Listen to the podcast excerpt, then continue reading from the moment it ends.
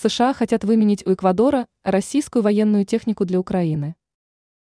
Эквадор планирует обменять у США военную технику украинского и российского производства на новое оборудование.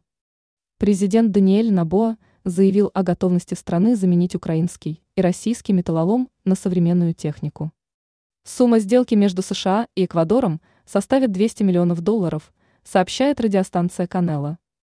Набоа считает, что работа над соглашением может быть завершена к концу этого месяца. Президент Эквадора анонсировал сделку с США в эфире местной радиостанции. В планах обменять украинский и российский металлолом на современную технику. Стороны завершат работу над соглашением в ближайшие недели.